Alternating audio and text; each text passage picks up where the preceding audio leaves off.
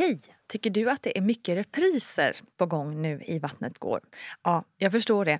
Det beror helt enkelt på att jag, Nina Campioni, just nu har en pop-up second hand i Modgallerian i Stockholm. Så min tid räcker helt enkelt inte tid att göra så många avsnitt som jag hade önskat. Men tills jag är tillbaka på full tid, kom gärna och hälsa på mig i Modgallerian. Vi ses! Så spännande, tycker jag. Jag blev alldeles i gasen. Jag har aldrig hört talas om. Jag skulle gärna vilja ha namn, adress och telefonnummer till den här gynekologen. Ja, eller hur? För att, att överhuvudtaget kunna säga att, att inte kommer igång. Alltså jag har aldrig talat om att något barn som har blivit kvar resten av kvinnans liv och inte kommit ut. Alltså, Tja och varmt välkomna till en ny höst här i Vattnet går land. Ni anar inte hur peppad jag är för att komma igång igen efter en liten sommarpaus. Och det är mycket nytt nu alltså. Dels har jag flyttat podden till Acast fanfarer och jubel. Så kul det känns! Och den stora förändringen för dig som lyssnare blir kanske att Vattnet går kommer ut varje vecka. Halleluja! Så nu får du lyssna järnet så att folket här blir nöjda och jag får fortsätta finnas i ditt öra länge, länge, länge.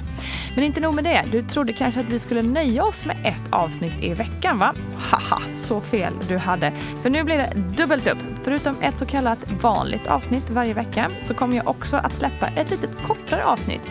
Ja, vi kan kalla det för bonusavsnitt i brist på annat. Eh, där jag kommer vrida och vända på graviditetsrelaterade ämnen. Missa inte det. Ja, men ni hör ju. Så kul det här ska bli hörni.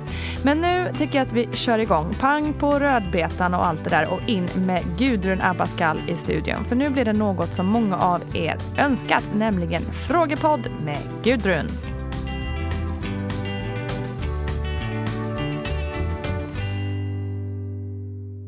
Vad kul. Cool fact a crocodile can't stick out its tongue. Also, you can get health insurance for a month or just under a year in some states. United Healthcare short term insurance plans, underwritten by Golden Rule Insurance Company, offer flexible, budget friendly coverage for you. Learn more at uh1.com. Life is full of what ifs, some awesome, like what if AI could fold your laundry? And some, well, less awesome, like what if you have unexpected medical costs? United Healthcare can help get you covered with Health Protector Guard fixed indemnity insurance plans. They supplement your primary plan to help you manage out of pocket costs. No deductibles, no enrollment periods, and especially no more what ifs. Visit uh1.com to find the Health Protector Guard plan for you. When you're ready to pop the question, the last thing you want to do is second guess the ring.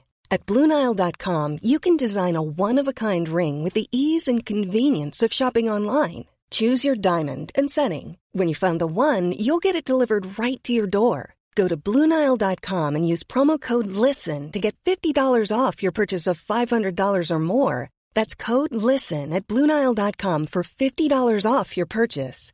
Bluenile.com code LISTEN. Imagine the softest sheets you've ever felt. Now imagine them getting even softer over time. That's what you'll feel with Bowl and Branch's organic cotton sheets. In a recent customer survey, 96% replied that Bowl and Branch sheets get softer with every wash. Start getting your best night's sleep in these sheets that get softer and softer for years to come. Try their sheets with a 30-night guarantee. Plus, get 15% off your first order at bowlandbranch.com. Code BUTTERY. Exclusions apply. See site for details. Att du är i studion Gudrun. ja, hur kul som helst det får vara. Och det var ju väldigt roligt när jag eh, la ut på Instagram att vi skulle ha lite frågeställning till dig. Det okay. bara rasslade till. Ja, det är bra. många ja, som har frågor. väldigt gulliga sådär, får beröm. Alltså. Ja, du får väldigt mycket beröm här. Ja, för jag kräver mycket bekräftelse hela tiden. Så det är bara att ösa på. Ja. Men ska vi, ska vi köra igång? Ja, absolut. Ja, det absolut. gör vi. Hej Gudrun! Hur vanligt är det att inte få krysta under kryssningsskedet? Mina kryssningsverkar var tydligen så starka att jag fick andas ut henne inom citationstecken. Väntade hela tiden på att få det där nu får du krysta! Men till min stora förvåning så var hon plötsligt bara ute. Följdfråga på det från henne var också att kan verkstimulerande dropp ha förstärkande inverkan på det?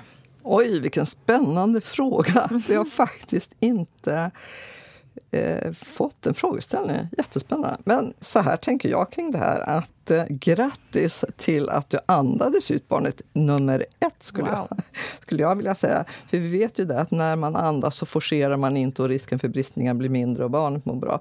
Men det fantastiska skulle jag säga, grattis till att du lyckades låta bli att krysta. Så att jag kan undra, hade du fått någon bedövning som gjorde att inte annars är ju det här med kryst, att krysta en reflex som kan vara väldigt svår att stå. Men du kanske är en sån fantastisk kvinna som lyckades med det eh, på det viset. Och eh, jag vet inte riktigt att inte få krysta eh, har jag svårt som barnmorska att säga. Vi försöker ju att förhindra kvinnor att forcera kryssningar eftersom vi vet att det är bättre. Och fick jag i de bästa världar säga ja, men jag önskar att alla kvinnor bara behövde andas ut sina barn och inte behöva krysta så mycket, för vi vet att det är bättre. Så att eh, grattis! Så. Nej, men eh, för, så var, för mig var det ju så, jag har ju fått värkstimulerande dropp båda mina förlossningar. De så att säga, vanliga verkarna blev ju jättestarka med hjälp av det. Men sen kanske inte så stor skillnad på själva krystverkarna. Då. Och det är min erfarenhet också, att själva krystverk, att själva krystkänslan inte alltså förstärks av droppet som sådant. Mm. Då går vi vidare. Skulle Gudrun säga att det inte är någon fara att föda vaginalt efter snitt? Eller ska man alltid ha en dialog om risker med respektive förlossningssätt? Om man jämför med till exempel USA så verkar vi ju ha en liten annan syn på det som de kallar VBAC, alltså vaginal födsel efter kejsarsnitt. Och nummer ett så är det alltid så att man ska ha en dialog kring sitt hur ska jag föda mitt barn? Oavsett om det är efter eh, att man har fött med kejsarsnitt första gången och sen barn nummer två eller alltihopa tycker jag att det, det är att man ska utgå i, I alla lägen, Ja, liksom. I alla lägen tycker jag att man ska ha.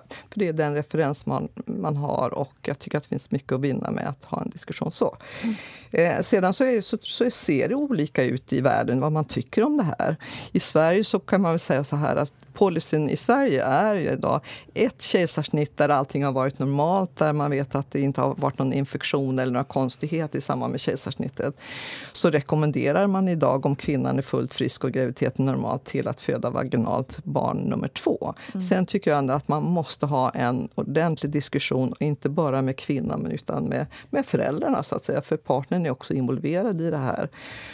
Och vi vet också att man har en viss ökad risk för att livmodern kan brista i ärret från föregående kejsarsnitt. Men den är liten och man har full övervakning. Så att, eh, jag, känner att, att eh, känner man att nej, jag vill föda vaginalt barn nummer två så skulle jag rekommendera att göra det naturligtvis. Så. Men det är främst av den orsaken som man Ja. ibland avråder då. ja, precis. Vi går vidare till en spännande fråga tycker jag, som lyder. Kan inte Gudrun berätta om hur hennes drömklinik skulle funka? Hur skulle upplägget vara? BB Sofia naturligtvis. Det finns ju inget annat att svara Nej, på det viset. det var ju fantastiskt. det- nu Berätta vill om hur det Nej, var Nu där. vill jag bara säga en sak först. Ja. Och det är så här att om man tittar på de klinik, eh, förlossningskliniker som har lagts ner i Sverige då, så är det, det är Sollefteå, det är Karlskoga och så BB Sofia. Tittar man på utvärderingar som föräldrar har givit så ligger BB Sofia fortfarande i topp. Man tycker Mm. att det är den att vara absolut bästa kliniken i Sverige. Och så lägger man ner dem. Jag måste bara få säga så. Mm. Det Och är varför- vansinnigt. Ja, och varför jag då, då tycker det, det är det här att jag att eh, det viktiga tycker jag är att förlossningsvården måste vara till för kvinnor och barn och föräldrarna får sina barn. Mm. Ibland kan jag tycka att de här jätteklinikerna med 8-9 tusen födslar per år Alltså är det bra om man är en av liksom 9000 och den här löpande band eh, tekniken som man kör, som jag tycker ändå att jag får. I dagens tider så är det ju mycket rubriker hur, hur det går till och som inte, som inte gagnar kvinnorna på, och föräldrarna på något sätt. Så att, Nej, så att jag, alltså kliniker, till att börja med så en klinik inte större än kanske kring 4 000, 4 5 000 födslar per år. För behöver också vara så pass stor kanske så att man upprätthåller kompetensen när det gäller komplikationer och så vidare. Och sen att det, är form av, att det utformas för, för eh, föräldrarna att det ska vara medicinskt säkert. Naturligtvis tillgång till, till eh, allt ifrån att man får den smärtlindring som man behöver, att om det behövs göras något akut Självklart ett akut kejsarsnitt och omhändertagande, allt det här naturligtvis. Men sedan tycker jag också ska man se att, att föda barn är en så stor händelse i, i ens liv. Så att det ska utformas så att man tänker så här, nu ska vi göra så, så att föräldrarna får en bra start på sitt föräldraskap. För att de bär ju med sig det här resten av livet. Och där tror jag att man måste satsa väldigt mycket att kvinnorna eller föräldrarna får känna sig unika och inte behandlas lika. Så är det ju idag. Att vi pratar så mycket om att kvinnor är unika när de föder sina Men sen har det blivit mer och mer snävat in på att alla ska behandlas lika. Man ska mm. inte göra några undantag. Och det stör mig jättemycket. Mm. Visst ska man ha spelregler och man ska ha följa och så vidare. Men ändå så måste man se varje kvinna och varje, varje föräldraskap som en unik händelse i deras liv. Och de ska leva med det här. Mm. Så och tillgångarna för övrigt. Men att den här tilliten och förtroendet och den här empatin som, som alla behöver när man föder barn, den måste finnas med. Men det verkar som det om man ska vara lite elak, inte intressant idag när man startar förlossningskliniker. Utan det är bara statistik, rent medicinskt, liksom man ska mm. kunna bevisa. Mm. Båda två är viktiga, men idag tycker jag man glömmer det här. Och som idag det här, jag tycker att kvinnor, eller föräldrar ska få komma in precis när de vill, inte där att de måste ringa. De måste ringa först mm. och tala om att de kommer in och så ska man då bli motad i hemmet. Mm. Nej, jag gör som i Dublin, där behövde kvinnorna aldrig ringa in, utan de bara kom in. Mm. Och så. Bara den känslan att jag är välkommen under alla omständigheter. Just den här basic. Mm. Och sen att personalen måste trivas också. Ja, för det tänkte jag också ja. ställa frågan. För det kan man ju säga just nu om man läser tidningarna kring vad, vad det handlar om när det handlar om barnmorskor så är det ju inte några liksom hoppfulla eh, uttalanden direkt. Hur gör man för att barnmorskorna ska trivas? Ja, alltså, jag tycker att alltså, det gäller all personal, inte bara barnmorskor utan undersköterskor och läkare. Så måste man känna att vi är delaktiga i att utforma vården. Mm. Och vi måste ha möjlighet också att få vara inne tillsammans och sitta ner med föräldrarna och ge dem den tid som varje föräldrapar behöver. Och eh, på det viset. Och som sagt, det här med man ska vara delaktig i de beslut som tas. Cheferna ska vara närvarande, finnas till hands när personalen behöver dem. Jag är inte så säker på att det funkar alltid. Man ska vara lite fräck så. Mm. Så att mycket den här att man måste tänka så här, gud vad underbart, nu ska jag få arbeta idag och vilka fantastiska föräldrar ska jag få träffa. Så, oh, vad intressant, och nu kommer jag lära mig någonting mera idag. Mm. Så. Det här att man det här trivas på sin arbetsplats, det är ju också grunden till, ja, till alltihopa. Och bemötandet, jag har tid att ge det här bemötandet som föräldrarna behöver i. Mm. Och att jag är lugn och trygg i min situation. Och inte det här som jag tycker idag kanske styr eh, mycket av vården överhuvudtaget. Rädslan för att göra fel, att mm. bli anmäld och hamna i media och överallt. Mm. Att det, styr inte, det styrs inte av vad föräldrarna vill utan att jag är rädd för att göra fel. Mm. Och hur bra blir det? Hur ser du på det här med en födande, en barnmorska? Ja, det är självklart. Ja. Och helst så tycker jag om i de bästa världar, eftersom det var frågan, så skulle jag vilja att det ska vara en känd barnmorska mm, också. Mm, det. det. ska inte bara vara att, det, att den barnmorskan som kliver in i rummet, utan det ska vara en barnmorska som jag har träffat, som jag har en relation till mm. sedan tidigare. Mm. Och jag tycker själv jag har sån fantastisk erfarenhet och eh, jag är så stolt över att de gånger jag varit med när jag haft föräldrar, kvinnor som varit på samtal och så sedan har jag varit med när de har fött, så känner jag så att alltså det är så oändligt mycket enklare för mig mm. som barnmorska också. Vi har den här förtroendefulla relationen med varandra innan, så jag behöver inte hålla på med det, utan nu kan vi köra på här och nu. Mm. Så det, det, det är därför jag har lärt mig det här jobbet så himla bra, för att jag har haft den möjligheten att kunna göra på det sättet. Mm.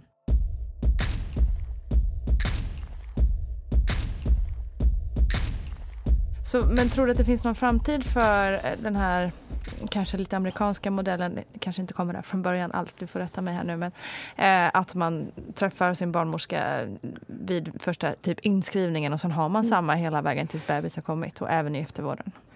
Det är faktiskt så att det pågår ett projekt på Huddinge sjukhus mm. idag där man har, går hos sin barnmorska under graviditeten på kontrollerna och så sedan och så är man ett antal barnmorskor naturligtvis. Då, som, och så sedan som då kommer in när man föder barn. Så att det mm. är en känd barnmorska. Sen kanske man måste byta eller någonting. Mm. Men då har man i alla fall, det är den gruppen av barnmorskor man har träffat dem tidigare. Man har en relation och så vidare. Och det tror jag jättemycket på. Mm. på så, så att jag önskar att alla... Ja, jag tycker det låter helt... Mm. Så borde det verkligen vara. Det låter inte bara så. magiskt utan det låter som att det, det är knasigt att det inte är så. Så att, så att känn barnmorska den här kontinuiteten. Och det finns bra studier som visar att ju färre vårdgivare jag haft under alltså det här vårdtillfället, om man ska säga som studien säger, så desto bättre blir mm. vården naturligtvis. Mm. Jag tror också medicinskt säkrare att mm. jag har följt den här kvinnan hela tiden, så kan jag hela hennes mm. historia. Så, så, att, och jag vet, fast för mycket går inte att skriva ner i journalen, tänker jag. Men jag har, har den kunskapen i alla mm. fall. Så Alltså det är klart att vi måste satsa på det. Mm, det är sunt förnuft mm. egentligen. Känd barnmorska, kontinuitet i vården och naturligtvis då eh, kompetens för övrigt också när det gäller medicinska saker. Men, men den här grunden är ju så, så viktig. Mm. Och jag tycker också, som vi hade på BB Sofia, så hade vi möjlighet att det var ett eget hus som bara var till för föräldrarna och barnet. Att det var, fanns anestesi och det finns, fanns barnklinik och så vidare nu på många kliniker eller på många sjukhus så delar man ju då narkosläkarna med mm, kirurgen mm, intensiven, så det, vilket innebär att kvinnor kanske måste vänta på sin bedövning. Och ja, så, det är alltså, vet, alltihopa det Så att det här att bara få rikta in alla resurserna på just mm. de här föräldrarna och få barnafödandet och föräldraskapet. Mm. Man ska kunna gå därifrån så här, vilken fantastisk start vi fick på vår nya familj. Så. Mm. Vi ser det framför oss. Ja. Ja, men vi har fått en fråga till som jag tycker går in i det här, så vi kör den i samband med det här. Hej Gudrun! Jag har alltid drömt om att bli barnmorska, men jag börjar nu bli rädd för att förlossningsvården steg för steg försvinner i Sverige. Den är mer pressad bemanning, arbetsmiljön är sämre och arbetsmöjligheterna är sämre. Vad säger du om framtida förlossningsvården som barnmorska? Är det värt att satsa på det här yrket utan att riskera att gå in i väggen eller att bli varslad? Frustrationen är ett faktum kan man säga. Ja, alltså, med tanke på de tidningsrubriker och hur media framställer också hur föräldrar upplever att det är ett trångt läge. Men att arbeta som barnmorska, det är det mest fantastiska jobb man kan ha. Så att, jag tror ju ändå att vi ska, det här ska lösas, för det finns goda, goda viljor kring det här som vi har hört talas om Huddingeprojektet och, och så vidare. Man vill satsa på, på barnmorskerit och göra det bättre för föräldrarna och så vidare. Men, och, men visst får man vara beredd på, på en kamp och stå upp för vad man tror på. Mm. Och jag tror att, att vi barnmorskor, det här att gå ihop och satsa, så att jag är övertygad om att det här är en, en sämre period i förlossningsbarnmorskans eh, historia. Den kommer att bli bättre. Att, och att vi, alltså, vill du det här, och det låter som du skulle kunna ta en fight och hjälpa Precis. till då, se till att villkoren blir bättre både för, för barnmorskor men också för, för föräldrarna. Och det är värt så mycket att eh, brinner man för det så, så satsa på det. Vad kan vi göra som liksom, mammor och gravida och, och, eventuellt framtida födande kvinnor för att det ska förbättras? Kan vi liksom hjälpa någon så här, liksom skriva på listor och göra upprop och grejer? Tror du? Ja, alltså det är jag helt övertygad om, om att, det, att det är det här. Och framförallt det här tycker jag har blivit en politisk, politisk fråga.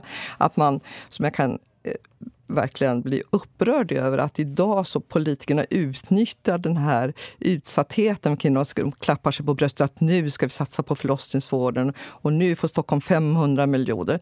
Ja, vad har hänt med dem? Har det blivit bättre nu då? Mm. Äh, inte, jag skulle vilja se en uppföljning. Har det verkligen blivit pengarna hamnar på rätt ställe. Mm.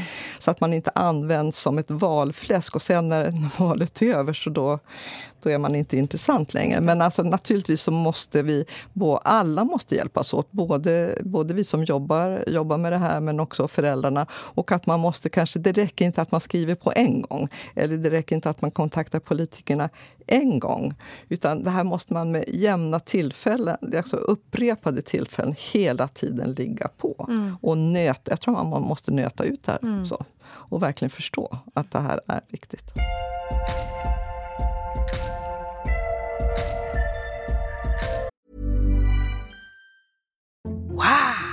Nice! Yeah! What you're hearing are the sounds of people everywhere putting on Bombas socks, underwear, and t-shirts made from absurdly soft materials that feel like plush clouds. Yeah, that plush. And the best part? For every item you purchase, Bombas donates another to someone facing homelessness. Bombas, big comfort for everyone. Go to bombas.com slash ACAST and use code ACAST for 20% off your first purchase. That's bombas.com slash ACAST, code ACAST. Ever catch yourself eating the same flavorless dinner three days in a row? Dreaming of something better? Well, HelloFresh is your guilt-free dream come true, baby. It's me, Gigi Palmer. Let's wake up those taste buds with hot, juicy pecan-crusted chicken or garlic butter shrimp scampi. Mm. Hello Fresh. Stop dreaming of all the delicious possibilities and dig in at hellofresh.com. Let's get this dinner party started. Hey, it's Ryan Reynolds, and I'm here with Keith, co star of my upcoming film, If, only in theaters, May 17th. Do you want to tell people the big news? All right, I'll do it. Sign up now and you'll get unlimited for $15 a month in six months of Paramount Plus Essential Plan on us. Mintmobile.com slash switch. Upfront payment of $45 equivalent to $15 per month. Unlimited over 40 gigabytes per month. Face lower speeds. Videos at 480p. Active Mint customers by 531.24 get six months of Paramount Plus Essential Plan. Auto renews after six months. Offer ends May 31st, 2024. Separate Paramount Plus registration required. Terms and conditions apply if rated PG. Quality sleep is essential. That's why the Sleep Number Smart Bed is designed for your ever evolving sleep needs. Need a bed that's firmer or softer on either side? Helps you sleep at a comfortable temperature? Sleep Number Smart Beds let you individualize your comfort so you sleep better together. JD Power ranks Sleep Number number 1 in customer satisfaction with mattresses purchased in-store. And now, save 50% on the Sleep Number limited edition Smart Bed for a limited time. For JD Power 2023 award information, visit jdpower.com/awards. Only at a Sleep Number store or sleepnumber.com. One size fits all seems like a good idea for clothes until you try them on. Same goes for healthcare. That's why United Healthcare offers flexible, budget friendly coverage for medical, vision, dental, and more. Learn more at uh1.com.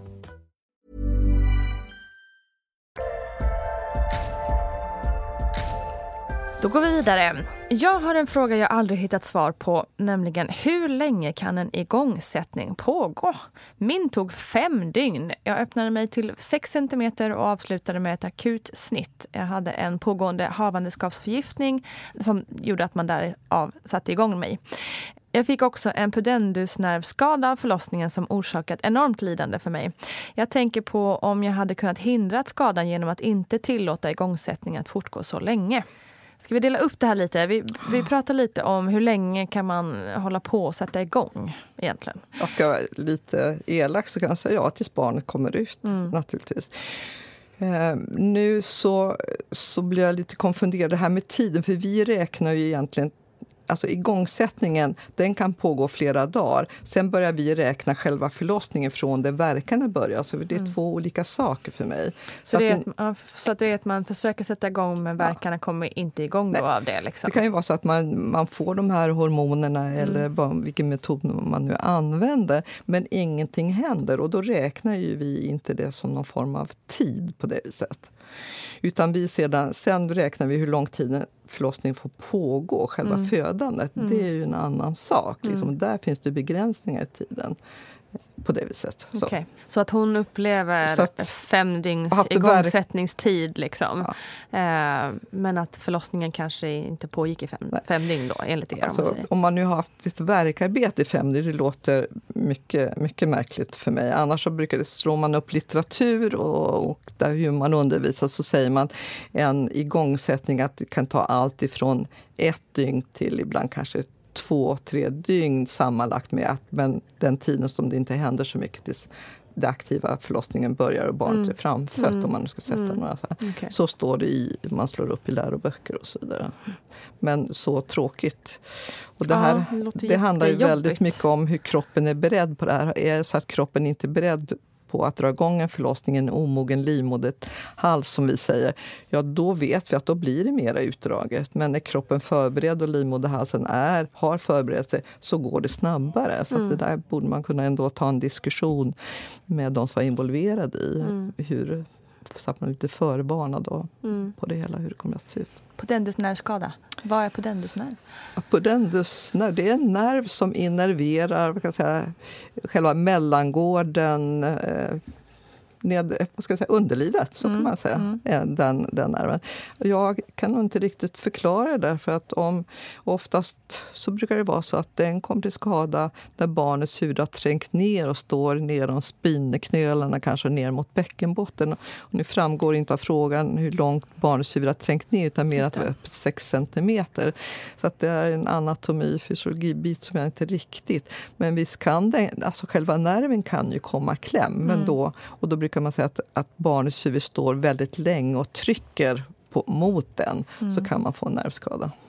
Det känns också lite hemskt att hon själv känner, tänk om jag hade kunnat förhindra skadan eh, genom att inte tillåta igångsättningen att fortgå så länge. Det är ju så himla, jag tänker det är så svårt som en, liksom, en kvinna som har legat i flera dygn och och vet, alltså sådär, ta på, det känns som att ta på sig skulden lite här, om jag läser mellan mm. raderna. Mm. Alltså det är ju väldigt, väldigt tråkigt och det är ju någonting som man absolut inte kan ta på sig som kvinna. Att det här att om man inte hade satt igång förlossningen så hade det inte blivit så här. Och det hade mm. det inte blivit om man hade löst det med ett kejsarsnitt naturligtvis. Men att det här är någonting som är så otroligt, otroligt ovanligt, så att mm. säga. faktiskt.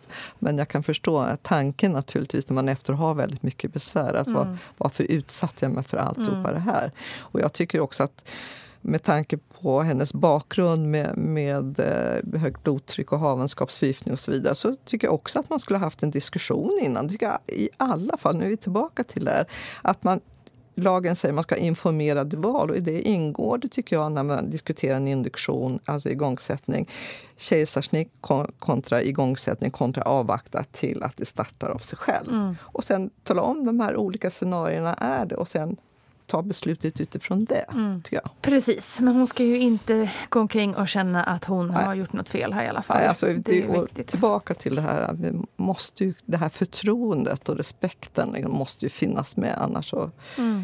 annars vill inte jag vara barnmorska om inte det finns med. Nej.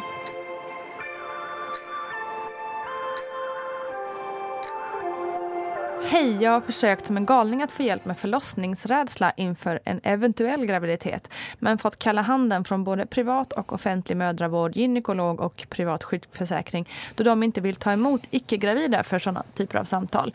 Vart kan jag vända mig egentligen? Jag känner en enorm ångest inför en eventuell förlossning och kan jag ens få hjälp med detta utan att först bli gravid? För det är ju just det jag knappt vågar just nu. Tack på förhand. Först av allt så vill jag säga att du är inte ensam om det här. Alltså, jag har träffat fler, flertal kvinnor som har kontaktat mig innan de har bestämt sig för att nu, nu, nu vill vi få barn. Och den här hjälpen, jag förstår att det är krångligt och jag tror att det är precis så här som, som frågan eh, ställs att man blir, får nobben ifrån både mödravård, gynekolog och man måste prestera det här mm. som jag tycker är helt fel, naturligtvis. Sen är det frågan om det är de som är de viktigaste att diskutera frågor med, så skulle mm. jag säga. Alltså med, vad jag kan rekommendera det är att ta kontakt med sin vårdcentral, be att få en remiss till en psykolog eller en terapeut mm. och börja där. Sen tycker jag ändå att man kan ringa till klinik. Jag har själv tagit emot kvinnor som inte har varit gravida och eh, sen har vi haft några samtal och så har det gått vidare på det viset. Så att jag har lite svårt ändå. Men det där det, kan inte, det råder inte jag över. Men jag förstår hennes tanke och hennes vilja. Mm. på det viset, att självklart. Men, men formellt så remiss till en psykolog eller en terapeut, tycker jag. För att sen, sedan gå vidare. Mm. Det är väl jättebra. Och sen finns det också eh, light-versioner av det på Facebook, tänker jag också, så grupper där man kan hitta sådana som har samma problem, att man kan hjälpa varandra lite också. Bara, att, bara att prata om det kan ju ibland, och inse att man som sagt inte är ensam, kan ju hjälpa en bit på vägen. Men superbra att äh, gå till vårdcentralen och be om att äh, få hjälp med terapeut. Då ska vi se. Nästa fråga. Jag vill gärna ha lite info om att en viss procent inte kommer igång. Eh, alltså förlossningsmässigt då. Eh, jag har fått höra av en gynekolog att jag ingår i denna grupp nämligen. Och om vad som gäller då efter snittfödslar om att prova föda, föda vaginalt. Finns det alltså en grupp människor som man vet på förhand inte kommer få igång sin förlossning på naturlig väg. Så spännande tycker jag. Jag blev alldeles i gasen. Jag har aldrig hört talas om. Jag skulle gärna vilja ha namn, adress och telefonnummer till den här gynekologen. Ja, eller hur? För att, att överhuvudtaget kunna säga att, att inte kommer igång.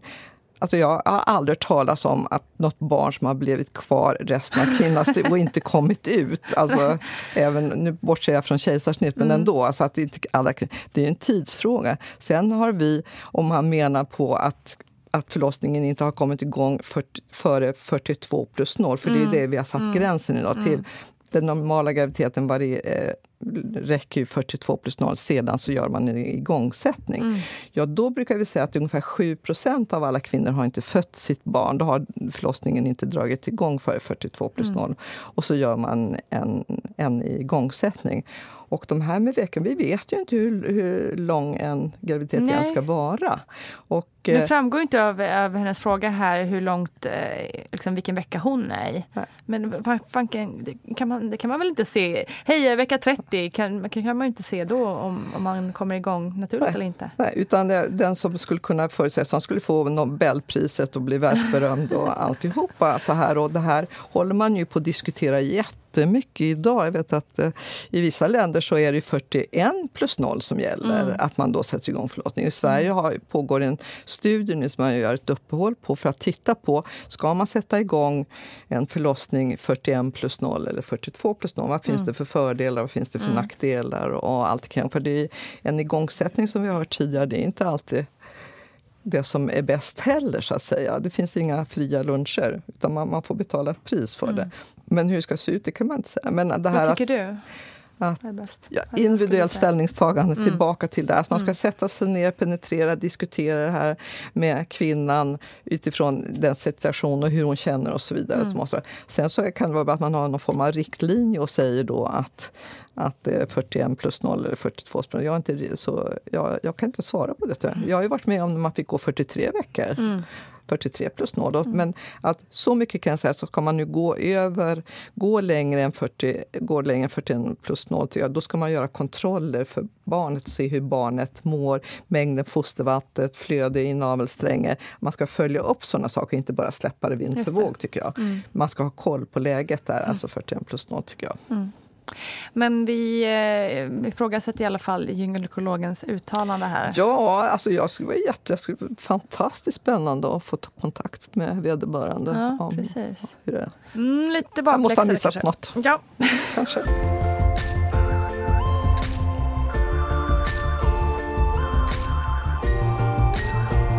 Vi går vidare och nu ska vi prata träning. Jag hade velat veta mer om vilken träning som går att utföra, till exempel löpning inom parentes, när man är gravid. Om det faktiskt är individuellt eller bara dåligt. Tycker att barnmorskor svarar väldigt olika. Tack för att du gör denna podden. Oh, tack för att du lyssnar. Ja, det här med barnmorskor svarar väldigt olika, det har vi varit inne på tidigare, så att det vet vi ju. Eh, där man då ändå är vi tillbaka till, vi har haft den här frågan lite uppe tidigare, med att jag tycker att det måste varje kvinna själv också kika lite grann på hur jag mår alltså, och vad kroppen svarar upp till. Och sen hur hård löpning är det och så vidare. Är det här någonting att jag har haft sprungit liksom hela mitt liv tidigare och nu ska jag, väntar jag barn och därför ska jag, ska jag fortsätta. Ja, känn efter hur det känns, mm.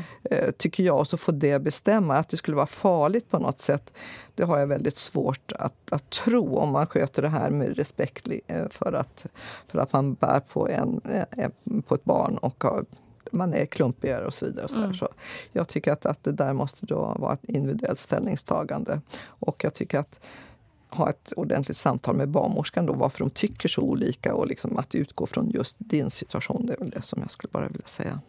Men finns det någon idrott eller sport eller något som man kanske inte ska pyssla med när man är 35 ja, plus. Ja, våldsamma sporter, mm. skulle jag vilja säga. Våldsam, boxning kanske. Mm. Skulle jag. Alltså där man, där man kan falla och ramla väldigt häftigt och kraftigt och hoppa och sådana saker skulle mm. jag nog rekommendera att man ska undvika utan att mer mjukare och försiktigare så att säga. Men jag är ingen expert på det här utan jag tycker att där får man ha sunt förnuft och vara mm. rimligt och vara, mm. vara bra för just mig. Men, mm. men inte, in, inte hopp och inte, inte slag och inte kullerbyttor och sådana saker som man mm. kan ramla. Och så. Mm. Expert har vi däremot i vår bok om detta ämne. Vattnet går finns eh, lite överallt. Och där har vi ett helt kapitel med en eh, expert som kan allt om detta. Okej, sista frågan för det här avsnittet. Jag har alltid velat bli barnmorska men riktar nu in mig på att bli undersköterska och till slut hamna på förlossningen då det är där jag vill arbeta. Kan man få arbete på förlossningen som nyutbildad undersköterska eller krävs det att man har några års erfarenhet innan? Tack för världens mysigaste och lärorika podd. Tack allihopa. Tack, kul. Eh, ja, alltså jag har själv eh, anställt helt nyutbildade undersköterskor så att jag kan inte förstå varför man inte skulle göra det. För mig handlar väldigt mycket om den här sociala kompetensen, engagemanget och viljan att göra gott och vara till mm. för föräldrarna. Alltså det är grunden till alltihop. Att, att det kanske är viktigt. Sen kan jag väl också säga att visst kan det vara bra att man har erfarenhet av, av vård i tidigare tillfällen så att säga. Men mm. det är inte absolut något måste tycker jag. Utan det handlar om vad, vad vill du själv och så vidare. Vad, vad är viktigt och mm. så. Då är det bara att köra så det ryker. In till förlossningen bara. ring inte innan, eller hur? Nej, just det, ring inte innan. Ja men det var det det. Nu är vi igång. Tack kära barnmorska Gudrun Abascal för dina obeskrivligt kompetenta svar och härliga humör. Och det här med frågepodd, ja det är något som jag gärna vill göra oftare. Så in på Facebook eller Insta eller vad du vill och skicka in dina frågor. Du kan också mejla på vattnetgar.gmail.com så kör vi helt enkelt en frågepodd snart igen. Och håll nu utkik efter bonusavsnitt och glöm inte att podden kommer varje vecka. Woho! Vi hörs snart.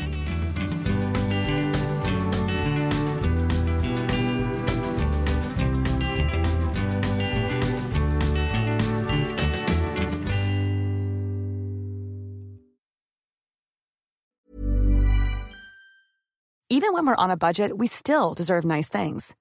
Quince is a place to scoop up stunning high-end goods for 50 to 80% less than similar brands. They have buttery soft cashmere sweaters starting at $50, luxurious Italian leather bags, and so much more. Plus, Quince only works with factories that use safe, ethical, and responsible manufacturing. Get the high-end goods you'll love without the high price tag with Quince. Go to quince.com/style for free shipping and 365-day returns. Ever catch yourself eating the same flavorless dinner three days in a row? Dreaming of something better? Well, HelloFresh is your guilt-free dream come true, baby. It's me, Kiki Palmer. Let's wake up those taste buds with hot, juicy pecan-crusted chicken or garlic butter shrimp scampi. Mm. Hello Fresh. Stop dreaming of all the delicious possibilities and dig in at HelloFresh.com. Let's get this dinner party started. Hi, I'm Daniel, founder of Pretty Litter. Cats and cat owners deserve better than any old fashioned litter. That's why I teamed up with scientists and veterinarians to create Pretty Litter. Its innovative crystal formula has superior odor control and weighs up to 80% less than clay litter. Pretty Litter even monitors health by changing colors to help detect early signs of potential illness. It's the world's smartest kitty litter. Go to prettylitter.com and use code ACAST for 20% off your first order and a free cat toy. Terms and conditions apply. See site for details. Even when we're on a budget, we still deserve nice things. Quince is a place to scoop up stunning high-end goods for 50 to 80% less than similar brands. They have buttery soft cashmere sweaters starting at $50, luxurious Italian leather bags, and so much more. Plus, Quince only works with factories that use safe, ethical, and responsible manufacturing. Get the high-end goods you'll love without the high price tag with Quince. Go to quince.com/style for free shipping and 365 day returns.